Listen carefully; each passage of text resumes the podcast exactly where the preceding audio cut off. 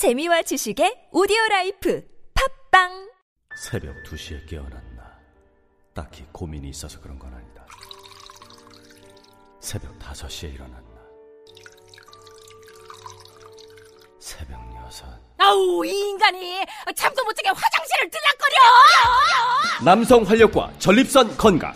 하루 한 알로도 충분합니다.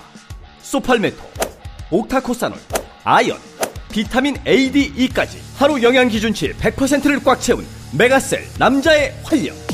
지금 바로 인터넷 검색창에 메가셀 남자의 활력을 검색해보세요. 탄핵 반대 집회를 주도했던 태극기와 십자가의 동맹을 보면서 자괴감을 느끼는 기독교인들에게.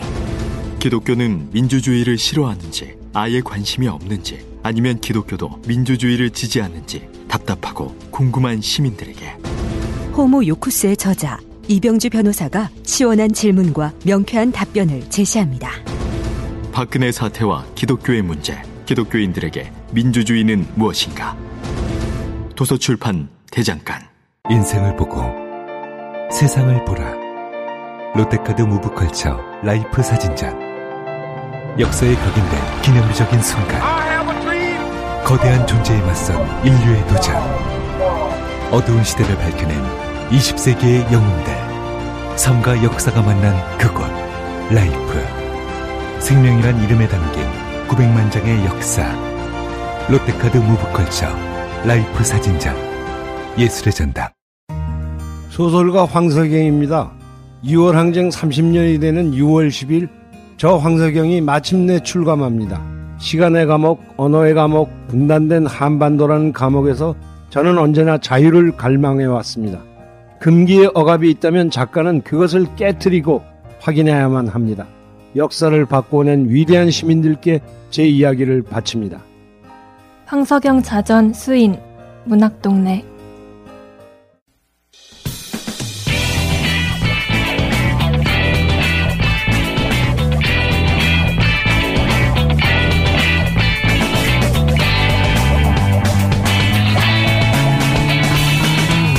김어준의 뉴스 공장.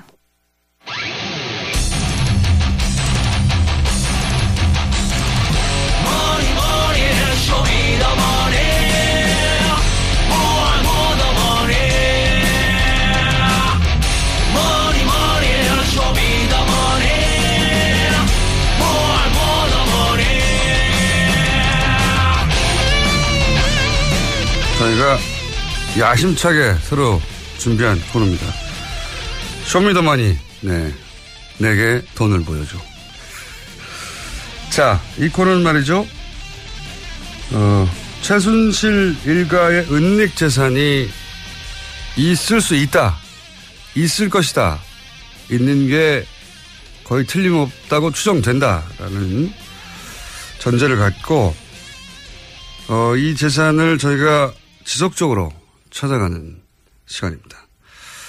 어, 이 쇼미더머니 코너에 앞으로 계속 메인 게스트로 나오실 분을 소개해드리겠습니다. 안원구 전 대구 지방 국세청장님 나오셨습니다. 안녕하십니까? 예, 안녕하세요.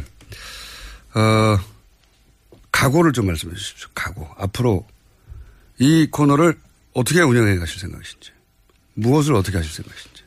어, 제일 중요한 거는 우리 국민들의 관심이죠.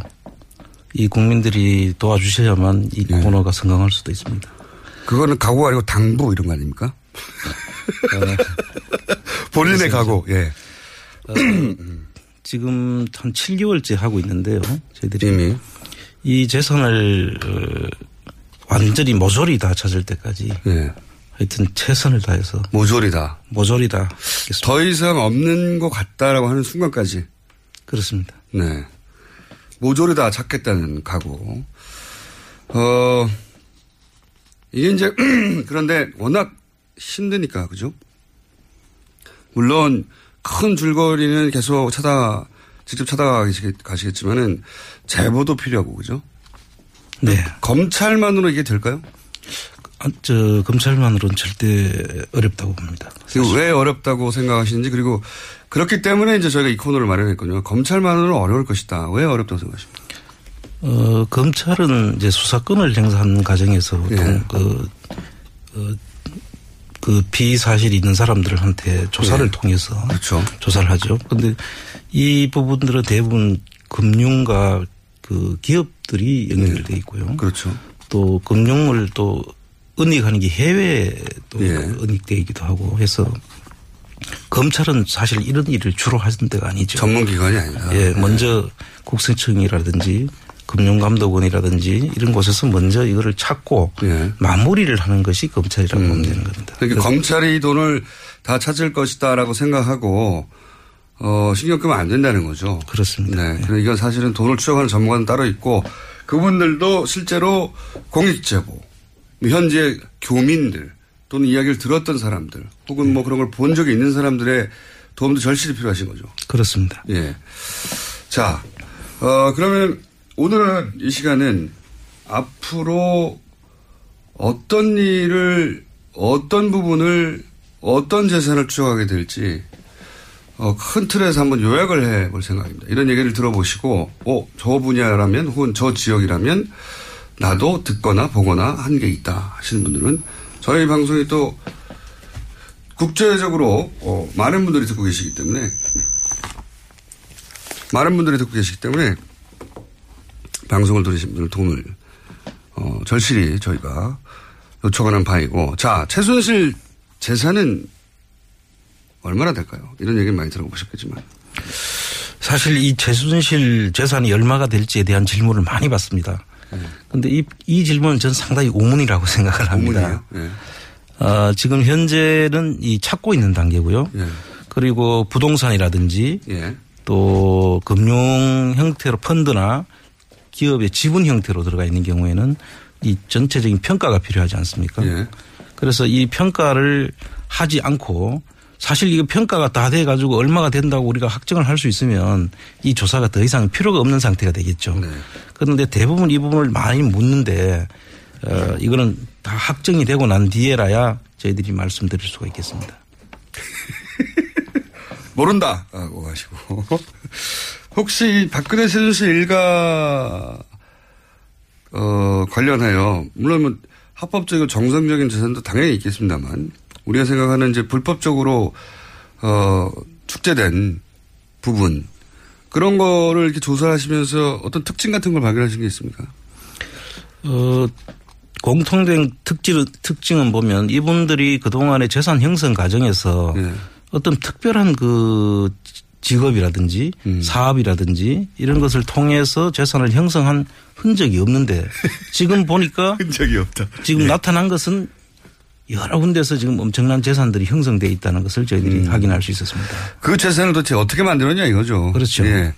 뭐 예를 들어서 그 재벌들 물론 그 과정이 투명하지 않거나 혹은 불법적이거나 권력하고 결, 결탁한 부분이 있지만 아 저런 사업에서 돈을 벌었구나 알 수는 있는데 이, 이 일가의 공통된 특징은 직업이 없다는 거죠. 그렇습니다. 딱히 예. 돈은 많은 것 같다는 거죠. 그러니까 의심을 할 수밖에 없는 거죠. 그렇습니다. 예. 자 그러면 모든 게 그렇듯이 종잣돈이라는 게 있지 않습니까? 그렇죠. 예. 출발이라는 게 있지 않습니까? 이 종잣돈은 어디서부터 시작됐다 이렇게 보십니까? 어, 지금 그 당시에 저- 여러 정황을 가지고 지- 판단해보고 또 주변의 이야기를 들어보면 어, 최초에 이분들이 그 최태민 씨가 은평구에서 새방에서 시작했다고 하지 않습니까? 지독하게 가난했다는 게그 당시 이야기죠. 가족들의 이야기입니다. 네. 예. 그런데 에, 어느 날 갑자기 에, 엄청나게 좋은 대저택으로 이사를 가고 네. 또뭐 많은 땅을 가지고 사설 금- 금고에 엄청난 재산이 들어있고. 들어있고 금- 또 빌딩을 소유하게 되고 그래서 이분들이 그 재산은 어딘가 하고 저희들이 계속 추적 중에 있는데요. 특정 시점에 갑자기 이렇게 된 거죠. 예, 그 특정 시점이 예, 구국 봉사단을 만드는 그 시점하고 비슷한데요. 그리고 그 해외에 가 보니까 해외에서는 이 박정희 정권 자금들 그 프레이저 보고서에 나오는 자금들하고 연계되어 있는 정황들도 많이 드러나고 있습니다. 그렇군요. 그러니까 구봉사단이라는 것을 최태민 씨가 그 수장으로 활동하기 시작한 시점 그리고 미국의 프레이저 보고서에 박정희 비자금의 실체가 확인된 적이 있는데 예, 저희가 아니라 미국 의회가 어, 조사를 해서 밝힌 보고서죠. 근데 그 비자금과 연결된 흔적들을 해외 조사 과정에서 많이 발견했다. 네. 구체적으로는 앞으로 이제 저희가 여러 편으로 나눠서 할 거기 때문에 예를 들면 뭐 프레즈 보고서 편 따로 네. 다음에 그때 아주 구체적으로 말씀을 드리겠고 어 지금 현재 국세청이 이 관련 의혹들을 조사를 하기 시작했다고는 하죠. 네, 지금 그 하기 시작했다고는 하는데요. 지금 그 부분에 대해서는 제가 의문이 좀 드는 게 국세청이 할 수 있는 그 부가 제척 기관이라는 게 있어요. 조사를 할 수 있는 기관. 어, 사- 형사법에서는 공소시효라고 하죠. 그 공, 공- 국세청에서도 조사를 할 수 있는 기관이 정해져 있는데 비슷한 거. 부가제척 기관입니다. 그 기간이 5년이고 조세범 처벌법에 의하더라도 10년까지 연장할 수밖에 없습니다. 예. 그래서 사실 그 저희들이 재산 근원까지 찾아가려면 네. 국세청이 할 수 있는 범위가 한계가 있죠. 정잣돈을 찾을 수가 없군요. 그렇게. 그렇습니다. 그 이후 그 전족단이 어떻게 불어났는가 하는 과정을 일부 찾을 수 있지만 그렇습니다. 지금은 이제 이 뿌리부터 찾아가 보자는 게 저희 프로젝트니까요. 예. 자, 그러니까 국세청도 특별법이 제정되거나 따로 뭔가 특별한 규정이 마련되지 않으면 현재로서는 종잣돈을 찾기 어렵다. 예, 그렇게 말씀드리고. 그러나 저희는 한번 시도해 보겠다는 겁니다. 그리고 그 구급봉사단도 말씀하셨는데 구급봉사단 이후에 유경재단도 자주자주 등장하지 않습니까? 그렇습니다. 유경재단의 흔적들도 있습니까? 예, 유경재단 흔적은 뭐 사회 문제까지 일으켜 가면서 그 가족들까지 재산 다툼을 했다는 거 아닙니까? 예. 그러면서 오촌 살인 사건이 생긴 거죠. 네. 그래서 그런 부분들을 어, 속엔 다 돈이 들어 있습니다. 사실은. 그, 그 근저에. 음. 갈등의 핵심은. 예, 그렇습니다.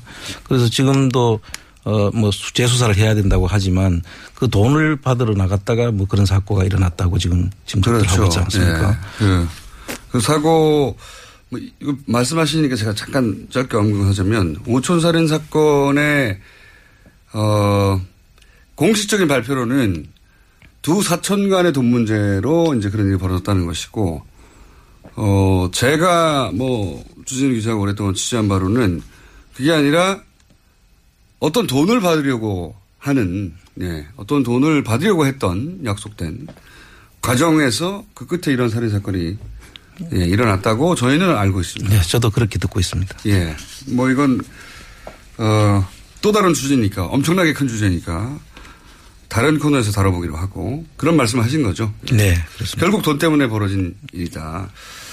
자, 그렇게 종잣돈 얘기도 하겠지만 그 이후에 쭉 거의 40여 년간 그 종잣돈이 이제 불려지는 과정이 있지 않습니까? 네. 불려지는 과정.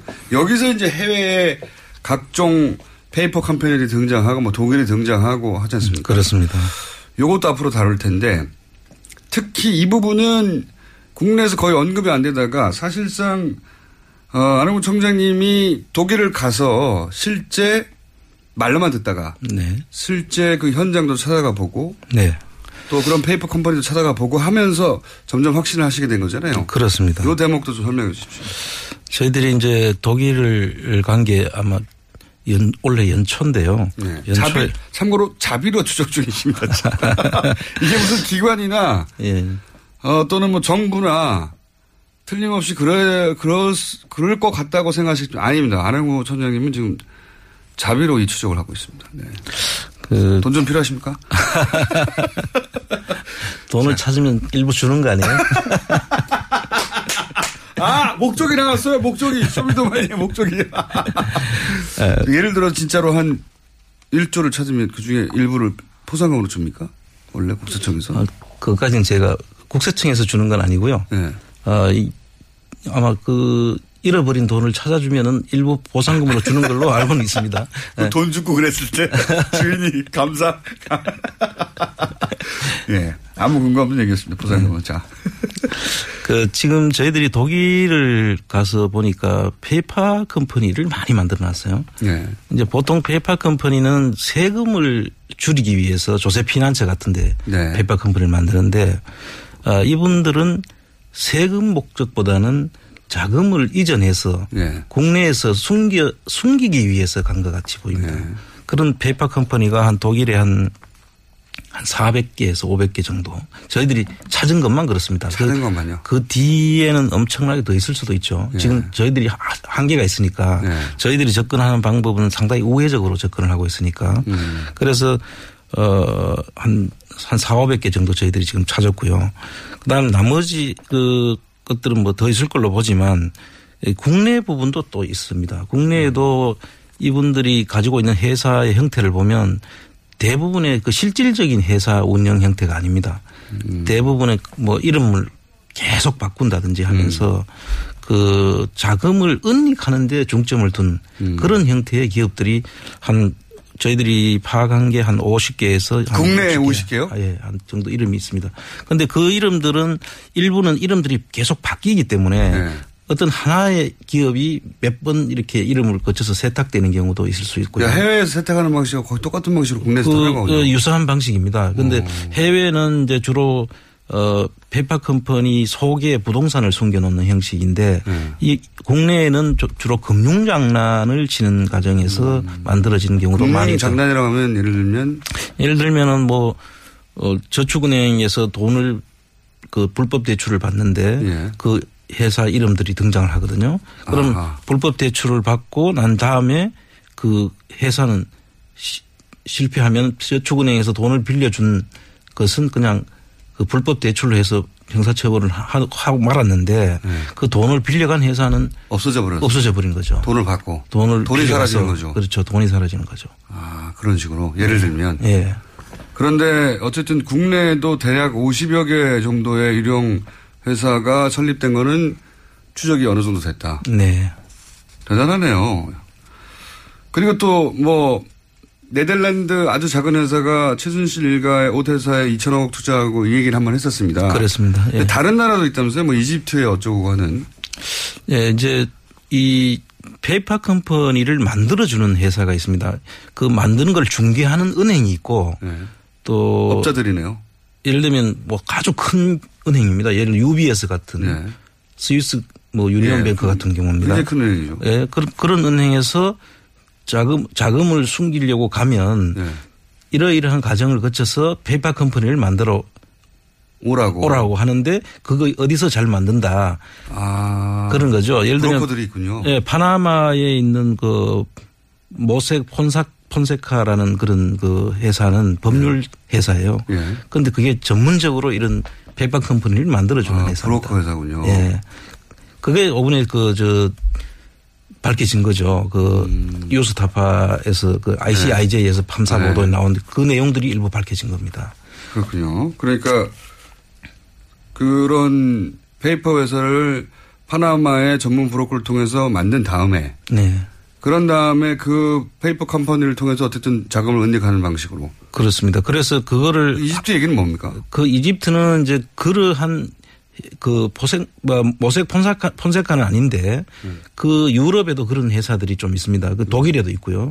그 중에서 네. 어디든 없잖아 있군요. 예, 다 있습니다. 그래서 그, 토- 그 회사에서 어 최순실 일가의 그 페이퍼 컴퍼니를 만들어 준 사람이 있는데 네. 그 사람하고 연계된 사람이 또 독일의 이집 어, 이- 이태리에 있는 회사께 에, 다시 독일에다 또, 또 독일 지점을 만드는데 그 사람이 관여를 합니다. 그래서 그 관여한 사람을 내용을 보니까 그 이태리에서 돈이 들어와서 어, 700억 정도를 그 이집트에다가 후라이팬 공장을 만든다고 하면서 후라이팬 공장. 어, 이제 투자를 하고 그때 당시에 이집트에서는 그 산업통상부 장관격인 분이 나와서 그 기자회견에 참여도 하고 그러죠. 어, 크게, 크게 그림을 예. 그런데 그 실제로 공, 이집트의 공장이 만든 데는 한 뭐 50억에서 한 30, 아, 5억에서 한 30억 정도 수, 수준이면 충분히 만들 수 있는 금액인데 네. 그런 한 700억이 그쪽으로 투자되는 걸로 그렇게 하면서 제, 제 상국을 이용한 자금 세탁 그런 구조가 있을 수 있습니다. 전문가의 영, 전문가의 영역이군요. 그러니까 5억 10억이면 될 일을 700억을 넣었다고 하고 나머지 그러면 어, 690억 정도는 어디론가. 그렇습니다. 네. 훌륭하네요. 네. 그리고 또 그런 얘기도 잠깐 하신 적 있어요. 뭐 아예 은행이 뭐 예를 들어 과거 동국공 같은데 네. 은행이 설립된 다음에 어, 그 은행에서 뭔 일을 한 것 같은데 그 은행이 나중에 사라지고 뭐 이런 거. 그 이제 프레이저 보고서가 76년도에 작성이 된 보고서지 않습니까? 네. 97, 1976년도인데 그 이후에 그럼 자금이 어디로 흘러갔을까를 예, 저희들이 예. 이제 추적을 하고 있는 중인데요. 그때 스위스 대표부가 예. 외환은행 프랑크푸르트 지점이 스위스 대표부를 네, 네, 만들죠. 네. 네. 근데 그 스- 프랑크푸르트 지점장이었던 분이 어, 박근혜 씨의 그 이종 사촌 오빠 네, 네, 네. 그 그분이 이제 그 거기서 이제 대 스위스 지, 지점장을 하면서 스위스 대표부를 만드는 시점이 그 네. 시점입니다. 없던 대표부를 만들죠. 그렇습니다. 그래서 그 대표부를 만들고 난 뒤에 또 이분이 외환은행장까지 하, 하시고 퇴임을 하는데 퇴임하실 때 없어집니다. 그 대표부가. 대표부가 그 본인만 했다는 얘기죠. 네. 그렇게 알, 봐야 되겠죠. 네. 그래서 그 부분들이 2000년경인데요. 2000년경에 그게 없어지는 순간에 그럼 그 다음엔 또 어디로 갔을까? 이제 저희들이 지금 이거는 어디까지나 추정입니다. 네. 추정하는 거죠. 예. 네. 그래서 그, 그 부분을 추정하는데 국내 한 대기업의 회사가 헝가리 쪽에 은행을 사는 겁니다. 그 당시에. 은행을 샀다. 그런데 또 그게 2013년경 그 박근혜 정부가 들어서는 시점이죠. 네. 그 시점에 또 그 헝가리의 그 로컬 기업에 팔리는 게 네. 됩니다. 그래서 이런 부분에 대해서 저희들이 어 공교롭게도 겹쳐지는 부분에 대해서 예. 저희들이 물론 좀 요것만 가지고 이런 생각을 하는 건 아니고 디테일이 있습니다. 예. 디테일이 있는데 이제 오늘은 큰 틀에서 사례만 말씀하는 거니까 그렇게 은행을 설립했다가 이 자금을 어 세탁하거나 하는 그런 방식도 쓰인 게 아닌가 하는 추정이 있다는 거고요. 어 예를 들어서 아까 말씀하신 페이퍼 컴퍼니 또는 뭐 어, 은닉 재산에 관련된 정보들은 기본적으로 자비로 하시고 조사권이 없는데 그러면 여태까지는 이 내용들을 어떻게 파악해 오신 겁니까? 예, 지금 이 내용을 지금 저희들 파악하는 과정에서 이 가장 감사한 부분이 어, 독일 교포 중에 몇 분이 에, 생업을 포기하고 거의 여기에 미쳐가지고 저희들한테 이 계속 제보를 주고 계시는 분이 있고 저하고 음. 계속 그 채널을 유지하면서 대화를 하고 있습니다. 현 그러니까 역시 그 현재 오래 사신 분들이 그 현재 사정이 가장 밝으니까 그렇습니다. 그 어. 기업을 설립하는 과정부터 네. 폐업하면은 어떤 결과가 있는지 또 하는 데는 이름들이 어떻게 되는지와 어, 그런 부분들을 다 아는 분들이죠. 음. 독일의 절차를 정확하게 아는 분들이 그렇죠. 네. 그래서 이분 이런 분들의 헌신적인 도움이 있었고 또 독일에만 있는 음. 그 머니하우스라는 제도가 있습니다. 예. 그 머니하우스 제도를 저희들이 100분 활용을 그건 한 무슨 거죠. 어, 머니하우스라는 것은 어, 기업이 설립이 되면 드- 기업 설립을 해서 등기를 하게 되는데요. 예. 그 등기소하고 연결이 돼 가지고 예. 그 이게 사이트로 만들어져 있습니다. 예. 그 언제 설립을 했고 언제 청산이 되고 그의 주주들은 몇, 몇 분이 있고 우리도 그런 건 있지 않습니까? 근데 저희들이 그 사이트가 없죠. 아, 그 정보를 공개한다. 아예. 네, 아예 공개를 해서 그 사이트에 들어가면 그걸 확인할 수가 있도록 돼 있습니다. 아, 그 우리처럼 이게 끊어진 끊어지면 그 추적이 안 되는 게 아니라 독일 사이트에서는 계속 지속적으로 확인 업데이트하기 때문에 확인해서 따라갈 수가 있군요. 그렇습니다. 지금 지금도 언제 생겼는지 언제 없어졌는지를 다 볼수 무척 있고. 좋은 제도군요. 예. 그래서 저희들도 이런 제도들은 우리나라도 어, 한번 도입해 볼 필요가 있다. 그러면 기업이 이름을 바꾸거나 세탁을 하거나 주인이 바꾸거나 해도 독일에는 아주 쉽게 추적이 예, 가능하다. 추적이 가능합니다. 그 우리나라에는 이런 제도가 없는데 독일에는 최순실 씨가 아마 이걸 몰랐던 것 같아요. 몰랐거나 인터넷이 나오기 전에 시작한 수법이어서 그렇죠. 네, 인터넷이 나오고 난 다음에 그게 아주 쉬워져 쉬워지면서 이게 이제 꼬리가 잡히기 시작하는 거 아닙니까? 그렇습니다. 안 그랬으면 일일이 그거 다 확인해 봤어야 될 거 아닙니까? 그저 불가능하죠. 사실 상 불가능하죠. 예. 예. 인력으로는. 그렇습니다. 국가 단위에서 몰라도. 그리고 등기부 하나를 띄는데도 돈이 얼마나 듭니까? 그 불가능하죠. 자비 탐정으로서는 불가능한 일- 일이 인터넷 덕분에. 그리고 이제 또 한 가지 저희가 다룰 부분은 뭐냐면, 어, 이 재산이 그러면 정유라로 옮겨지고 있는 거 아니냐. 그렇죠. 이런 의혹들이 또 일부 제기돼서 정유라 씨 돌아가면서. 이제 저희들이 그 최순실 씨와 박근혜 씨 간의 그 청장님? 예? 목소리를 조금 톤을 높여주세요. 네, 알겠습니다. 청장님의 목소리는 일정해가지고 아무리 내용이 재밌어도 곧 잠들 수 있는. 내용은 좀 재밌거든요. 아주. 예. 목소리를 조금만 올려주시고. 그렇, 그렇겠습니다. 네, 예. 일부러 억지로 그렇게 해주십시오. 네. 그, 이 두 분은 그, 정, 최순실 박근혜 씨는 경제 공동체다. 뭐 또 일설에는. 한, 한 몸이다까지 네. 지금 이야기를 짐작하고 있지 않습니까?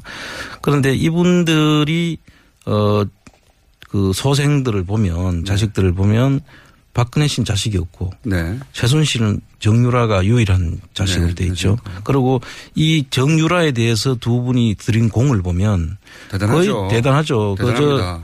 자식 자식 단순한 자식으로 보기 어려울 뭐 오히려 누구 자식인지도 모를 정도까지 왜 이렇게까지 하나는 아, 의문들 많이 다. 의문들을 가지고 있죠. 사실은 결국 말 사주다가 다 들킨 거잖아요. 그렇죠. 이게. 이 사건도 예. 거기서 출발이 된 거고요. 예. 그래서 이분들이 결국 어 정유라한테로 이, 자, 이 많은 자금들이 뭐 사회에 환원할 생각은 없었을 거고. 그러면은 전부 다 정유라에게 갔지 않겠나라는 게 이게 뭐 아, 공통 그런 추측이죠. 추정을 하다가. 네, 예. 그렇죠. 그래서 이래 보니까 그 당시에 그, 그 KB 그 프랑크푸르트, 프랑크푸르트 지점장 예. 그 그분하고 그리고 또 저 부분이 있죠. 그 평창동에 예. 평창동이란다. 평창군에 정유라 네. 최순실의 명의로 되어 있는 땅이 있죠. 네네네. 거기 아방궁을 지으려고 했다고 하는 보도가 있었죠. 있었죠. 예. 그 보도가 어 이명박 정부 때 네. 어, 이명박 씨의 아들 그 이시영의 이름으로 그 땅을 사고 네. 그 내곡동 사저. 내곡동 사저 사건이죠. 그거 그 저희한테 들켜가지 못했는데. 그렇죠. 그 내곡동 사저의 그 판박입니다. 예. 그러니까 아들 이름으로 땅을 사고 정부 예산으로 집을 짓고 음. 결국 나중에 상속 없이 대물림 할 수 있는 그런 아, 그렇죠. 구조를 만들었던 거죠. 그리고 이 똑같죠. 그때 똑같습니다. 이게. 내곡동 사저라는 게 결국은 어 국가가 지어주는 거였는데 그렇습니다. 알고 보면 결국은 아들이 가져가는 구조. 그렇습니다. 그걸 네. 들켜가지고 못해가지고 특검을 해가지고 저희를 굉장히 미워해요 이명박 대통령께서. 근데 사실 특검도 뭐 제대로 밝히지 못했죠. 못했죠. 예. 네, 그래서 지금 이 부분들은 어 가- 동일한 유형의 그 기법이 똑같네요. 기법이 똑같습니다. 그리고 이게 여기는 한 기법이 더 들어가는 게그 예. 일대 땅을 사게 되면 대통령 그 퇴임 후에 사저가 되기 때문에 없는 도로도 내줘야 될 거고요. 예. 그렇죠. 럼그 주변 인근 땅들 값이 다 올라가죠. 도로가 나게 되면 맹지가 도로가 나서 그 대통령이 산다는데. 대통령이 살게 되면 뭐 네. 땅값이 엄청 올라가겠죠. 그래서 조금 한 단계 더 나아간 그런 진화된 집 기법이 아닌가 저희들이 보고 있습니다. 아, 내용이 굉장히 재밌습니다. 자, 앞으로 계속 다룰 내용이고요. 한 가지만 더 하고 오늘은 뭐 많습니다. 앞으로 이제 조력자들도 누군지 찾아볼 것이고 그 외에 다른 흐름들, 뭐 기업들과의 뭐 스포츠 토토와의 관계라든가 어, 굉장히 많은 얘기를 할 텐데 오늘 한 가지만 더 하고 마무리할게요. 오늘은 첫 시간 앞으로 이런 걸 다룰 겁니다. 얘기 듣고 흥미 있거나 아는 바가 있는 분들은 저희한테 꼭 제보를 해주시거나 청량님에게 직접 연락을 하셔도 됩니다. 요- 청량님 하나 이 용도로 폰 하나 만드시죠. 그, 그러겠습니다. 그래서 공개하는 것으로. 네. 자, 제가 여쭤보고 싶은 게 뭐냐면 국세청장 한승희 후보자 청문회에서 박영선 송영길 의원이 이재용 부회장이 어, 역에 어, 숨겨뒀던 5천억 원을 합법적으로 그러니까 자진 신고하면 자진 신고하면 문제 삼지 않는 방식으로 어 2015년 말인가요? 예, 15년에서 2016년 3월 말까지 까지. 예. 그 6개월. 사이에 만약에 세금 포탈을 했는데 자진 신고하면 뭐 뭔가 경감을 준다거나 혹은 문제 삼지 않는다든가 공개하지 않고 있기 때문에 잘 모르, 모르는 상황인데 구체적인 내용은 그런 질의를 했어요. 네. 국세청에서 5천억을 그렇게 어 다른 사람들도 많이 있는데 그 중에서 이제 이재용 부회장이 5천억을 그런 식으로 어 면제해 주거나 혹은 뭐 받아주거나 신고를 그런 적이 있느냐. 그랬더니 한승희 후보자가 그것은 개별 어 특정인에 대한 세납 관련이기 때문에 여기서는 말해줄 수 없다 하고 이제 넘어갔습니다. 넘어갔고 아직 그 이후의 소식은 보도가 안 되고 있는데 만약에 이게 두 사람이나 질의를 했기 때문에요. 예, 여당에 근거가 있다고 전제하고 제가 여쭤보면 제가 이제 이런 생각을 했었거든요. 그때 보도가 나왔을 때. 야, 그렇다면 이거는 사실상 비자금을 국세청이라는 통로를 통해서 합법화해 준 거 아니냐. 네, 그런 셈이죠. 예. 근데 이런 식으로 역에 그 역에서 탈세한 것을 국세청이 자진 신고만 하면 해결해 줄게 이런 적이 과거에 있었습니까? 국세청에 계셨으니까. 어, 한 번도 없었죠. 그죠? 이게 최초의 일이고요. 그거는 잡아내는 거 아닙니까 원래는? 그렇습니다. 이게 이제 이 비슷한 내용으로 있을 때는 국가 거의 비상사태 예를 들면 IMF 환란 때 네. 어, 기업들이 이제 인수합병을 하고 구조조정을 해야 되지 않았습니까? 예. 그럴 때는 뭐 은행하고 이해관계가 서로 상충될 때, 예. 뭐 경제개혁은 그, 어, 경제개혁은 아니고 지금 그 부총리, 경제부총리, 예. 그리고 기- 재정부 장관께서 이거를, 어, 그 은행 장들이라든지 관계인들을 전부 모아가지고 이거는 우리가 이렇게 이렇게 법상은 이렇게 되어 있지만 청장님 이- 목소리 좀 톤 높여주세요. 그 급한 급한 이런 상황에서는 우리가 네. 이런, 부분들을 좀 정리를 어, 해야 되, 기 때문에 초법적으로 그렇죠, 그렇죠. 이 돈이 필요하니까. 예. 그렇게 하면서 한 경우는 있습니다. 그러나 하지만 이렇게 이런 경우는 어, 없는 것이 이게 더, 더 제가 좀 심각하게 보는 것은 2017년이면은 한 90개 국가 정보 교환을 해서 저희들이 자료를 확보할 수 있는 기간이 예. 정해져 있습니다. 지금. 아. 그런데 그, 그 시점을 직전에. 앞두고 예. 그이 기간을 6개월을 정해 가지고 어 특별히 그 기간에는 어 세금만 내면 예. 어 그 그 뒤에 조치들은 그동안 포털 한 거는 봐준다는 거 아닙니까? 예를 들면 뭐 조세범 처벌법으로 고발을 해야 될 수도 있고 예. 형사처벌을 할 수도 있는 거거든요. 예. 그리고 또 뭐 해 그 자금 해외로 그 보내는 경우에는 예. 타- 그 외환거래법 위반도 문제가 될 수 있고요. 말씀의 요지는 이거네요. 2017년이면 들킬 뻔했던 것을 예. 2015년에 자진신고하면 봐줄게라고 하는 이례적인 방식으로 합법화하는 창구를 열어줬다 이렇게 해석할 수 있다는 거 아닙니까?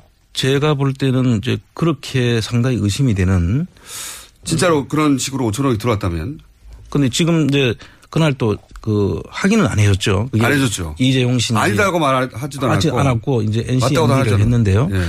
다만 이제 제가 볼 때는 꼭 그 사람만 한 거는 아닐 테고 예. 뭔가 그 시간에 뭐 그렇게 쫓겨가면서까지 할 필요가 없다 저는 그렇게 보는 것이고요. 그런데 이제 여기가 저희가 이 시간에 언급하는 이유는 뭐냐면 그렇게 이례적으로 국세청이 조세 포탈한 것을 이렇게 봐주는 그런 시- 기간을 만들었다면 혹시 그 기간이 최순실과 그 삼성 간에 이런저런 딜이 오가는 기간인데 혹시 이 딜이 그 패키지 딜 중에 하나가 아니었을까 하는 의문을 가지는 거죠. 그렇죠. 그때 당시에 미르 재단이 그 설립이 된 것이 2015년 10월 27일로 제가 기억을 하고 있거든요. 네.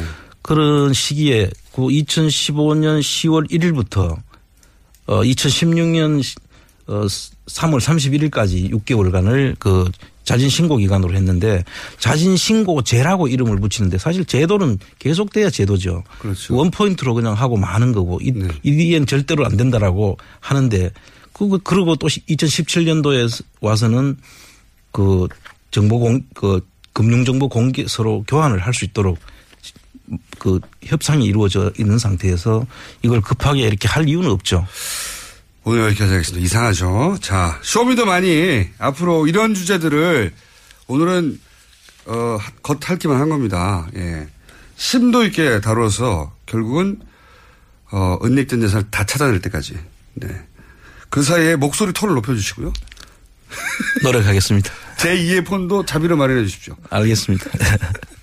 자, 오늘 여기까지 듣겠습니다. 지금까지 안원구 전 국세청장이었습니다. 대구 국세청장이었습니다. 감사합니다. 감사합니다.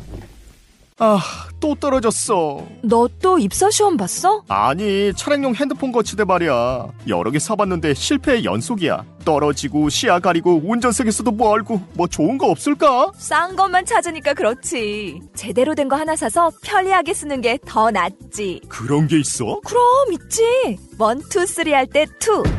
힘 세다 할 때 힘. 투, 힘. 투 힘? 두 배로 힘이 세다는 건가? 네이버 검색창에 투 힘을 검색해 보세요. 우리 주변에는 많은 슈퍼맨이 있습니다. 바로 공익 제보자입니다. 하지만 그들에게 세상은 따뜻하지 않았습니다. 조직을 저버린 배신자로 대했죠. 고맙다는 응원 한마디 듣지 못하고 어려움을 감내하고 있는 슈퍼맨들에게 이제 우리가 감사를 전해야 할 때입니다. 시민사회 지지 캠페인 어쩌다 슈퍼맨에 기부해 주세요. 아름다운 재단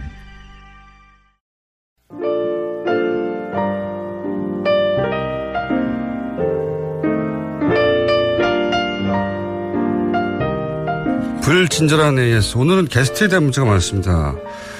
오늘 2부에 등장하셨던 연대 최종건 교수님에 대한 문자 팬심이 폭발했습니다. 네. 신해철 씨 빌려 난다고 하고, 네. 목소리 미남이라고, 네. 짱, 어, 좋아요. 등등. 자주 모시도록 하겠습니다. 쇼미더머니 코너에 대한 반응도 많네요. 완전 초 반가움. 특히 국세청 직원인데 응원합니다. 청장님이 계신 게 너무 자랑스럽습니다.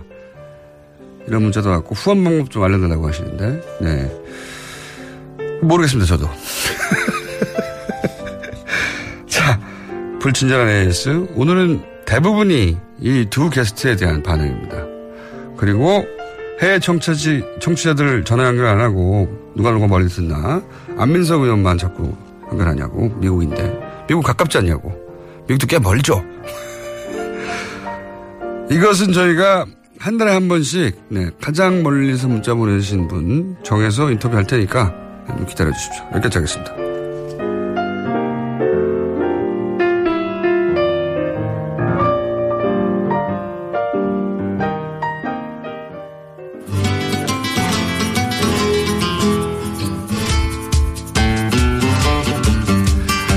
인기 코너 까칠한 미식가 황교익 마칼렘스트 오늘은 전화 연결입니다. 안녕하십니까?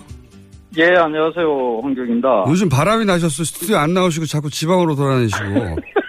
아, 그렇지 않습니다. 뭐 일이 좀 많아가지고요. 지금, 어, 지금은 또 뭐 하십니까? 지난주에는 영화제 때문에 그러셨고. 예, 부산에 영화제 때문에 내려가 있었고요. 네. 오늘은 알쓸시잡 그 오늘 촬영이 있어요. 그래서 지금 기차 타고 지방 가는 길입니다. 같이. 그러니까 겨우 다른 프로의 네. 촬영 때문에 이 중요한 방송을 지금 빠지고 기차를 타신 거 아닙니까? 아이, 그, 뭐야.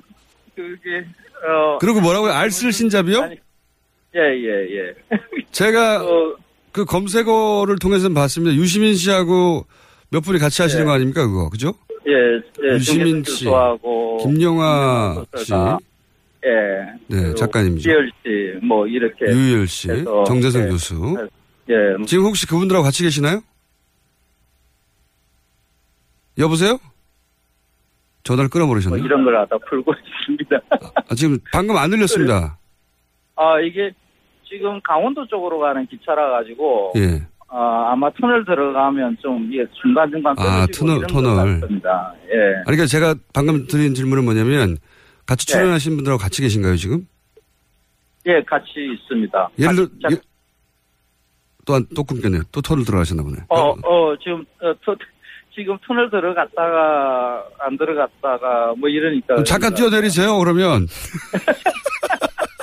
아니, 그럼 옆에 그럼 네. 유시민 씨도 같이 계세요? 예, 가- 예, 저쪽에 같이 있습니다, 있기는. 저쪽에. 아, 촬영, 네. 촬영 중입니까? 예, 지금 뭐 열심히 지금 떠들고 있어요. 이게 뭐, 이 방송은 뭐 촬영이라고 할 거 없이 그냥, 네. 그러면 그 카메라 속으로 들어가가지고요. 예. 촬영하는데 들어가가지고 진행해 주세요, 네. 그러면. 그 프로, 오늘, 아, 그냥 오늘 부대찌개라면서요, 주제가. 예. 부대찌개. 인사, 인사만 하고. 아, 청수. 지금 생방송 중입니다. 유시민 씨? 아, 예, 생방송 중이라고? 네네. 예. 아, 뉴스 공장? 네네. 어, 근데 왜 나를 연결을 했대요? 그걸 알 수가 없습니다, 저희도. 아, 예. 그래서 나한테만 물어보려고 아니지? 그러면요. 네. 바꿔주세요. 다시 끊지 말고. 어? 바꿔줄게요. 네. 예. 이게 음식 얘기해야 되는데. 자, 부대찌개 얘기해 주세요. 빨리. 부대찌개 어떻게 먹어야 됩니까? 네. 어, 부대찌개는 네. 우리는 저 이렇게 이야기해요. 보통 이야기 미군이 들어와서 미군 부대에서 먹던 여러 음식물 쓰레기 어, 터널도 그걸 방해하고. 예. 예, 꿀꿀이 죽으로 이렇게 해 먹던 것, 어, 그게 중간에, 어, 부대찌개라는 이름으로 이렇게 음식을 우리가 먹게 됐다. 예. 아, 그런 이렇게 거죠. 예. 생각해요. 예. 예. 근데 사실 그, 그 이야기는 1980년대 이후에 만들어진 이야기고요. 아, 그래요? 어, 예. 부대찌개와 그 꿀꿀이죽하고를 같이 연결로 잡으면 안 되거든요. 어허. 어, 실제로 그 꿀꿀이죽이라는 음식이 있기는 있었어요. 예. 그러니까 어, 미군 부대에서 나오는 음식물 쓰레기들을 가지고 끓여서 어, 먹는 것에 대한 1950년대, 60년대의 에, 그런 신문 기사들도 등장하거든요. 그것을 참아 먹지 못하는 어, 그런 먹을 수 없는 음식을 먹는다는 그런 안타까움 같은 게 있습니다. 네. 그리고 60년대에는 보면 유엔탕이라는 이름으로 그런 음. 게 음식에 뭐 시래기도 넣고 해서 이렇게 팔렸던 게 어, 남대문 시장이나 이런 데서 팔렸다라고 하는 그런 기록들도 있어요. 아, 그러니까 부대찌개라는 게 아무 뿌리 없이 음. 그러니까 갑자기 쓰레기 모아서 먹기 시작한 했다는 것은 나중에 만들어진 스토리다. 아. 그렇죠. 근데 그 부대찌개 우리가 먹는 그 부대찌개는 일종의 김치찌개의 일종이거든요. 그렇다고 어, 봐야죠. 거기 예. 다 들어가죠. 거기다가 이제 햄 소세지가 들어가는데 이런 햄 소세지가 들어가는 이 부대찌개라는 형식은 뭐 미군 부대 근처에서 햄 소세지가 이제 공급이 되니까 그런 것으로 어, 해서 먹는 일부가 있었기는 하지만은 이 부대찌개라는 게 외식 시장에서 크게 번창하는 게 1980년대입니다. 네. 아, 이 1980년대에 이 햄과 소세지를 넉넉하게 공급하는 일이 만들어지거든요. 네. 어, 그 이전만 하더라도 우리는 햄 소세지를 어, 국내에서 생산을 하지 못했어요. 그런데 음. 1984년, 85년 무렵에 국내에서 햄 소세지를 만드는 국산 햄 소세지가 어, 시판이 됩니다. 예. 그런데 어, 한국인의 음식 습관에서는 이 햄 소세지가 어, 그렇게 적극적으로 받아들일 만 하지 못하거든요. 빵을 주식으로 하고 있지도 않고 그것을 포크 나이프로 가지고 쓸고 빵 사이에 넣고 해서 이렇게 먹는 게 조금 어색하죠. 예. 그래서 소비가 그렇게 많이 안 돼요. 음. 그래서 그 소비를 늘리기 위한 전략으로 어 해- 부대찌개가 이렇게 등장하기 시작합니다. 음, 아, 그렇군요. 국산 햄 소세지를 이렇게 어그 소비를 늘리기 위한 방식으로 한국인들이 다 좋아하는 그 찌개 아이템에다가 어, 이햄 소세지를 넣는 방식을.